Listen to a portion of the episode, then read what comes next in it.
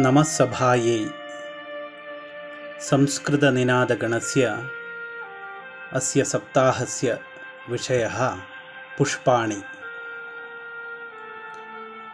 पत्रं पुष्पं फलं तोयं यो मे भक्त्या प्रयच्छति।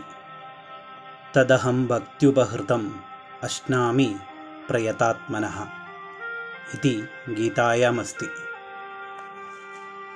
वसुधायाः तोषः पुष्पैः प्रकटितः। पुष्पाणि मनोरञ्जनानि भवन्ति।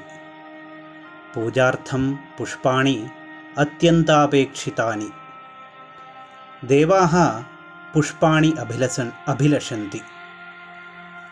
षोडशोपचारपूजासमये पुष्पार्चना विशिष्टा इति कथ्यते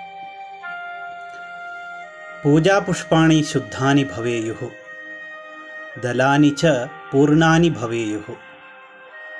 दुर्गन्धं पुष्पं पूजायां वर्जितम् अस्ति।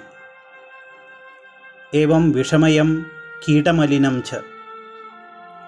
भक्ताः तुलसीपत्राणि बिल्वपत्राणि च अर्चयन्ति।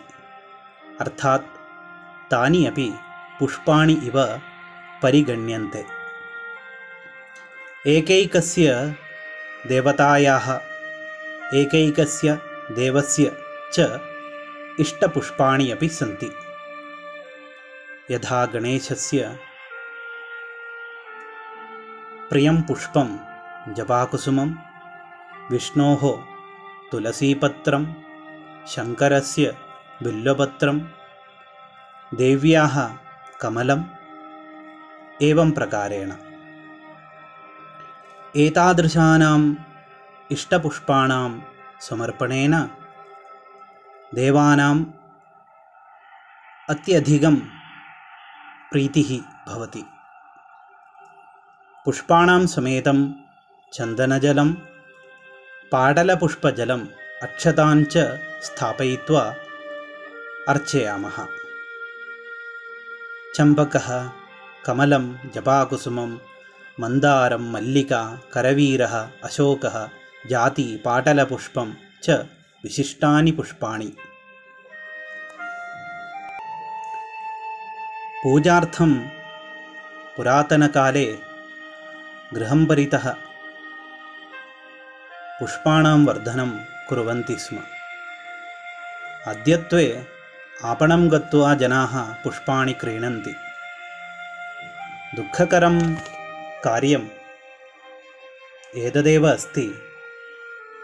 पुष्पापणे यानि पुष्पाणि विक्रयन्ति तेषाम् उपरि विषवस्तूनां प्रयोगः बहुधा क्रियते।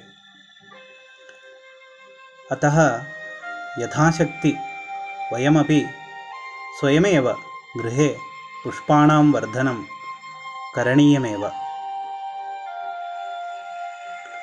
तानि एव पूजायां समर्पयामः।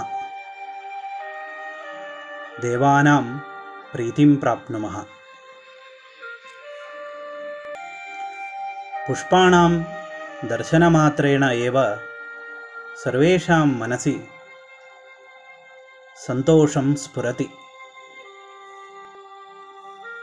पुष्पाणि दृ दृष्ट्वा कवीनां मनसि रचना कार्यं स्फुरितं भवति।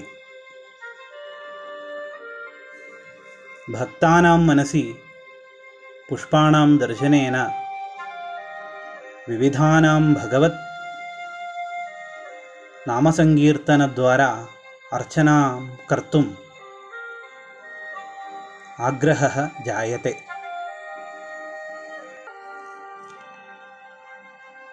अस्माकं उत्सवेषु पुष्पाणां प्राधान्यम् अत्यधिकमस्ति एव।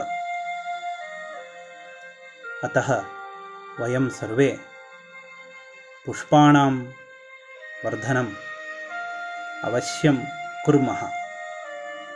धन्यवादाः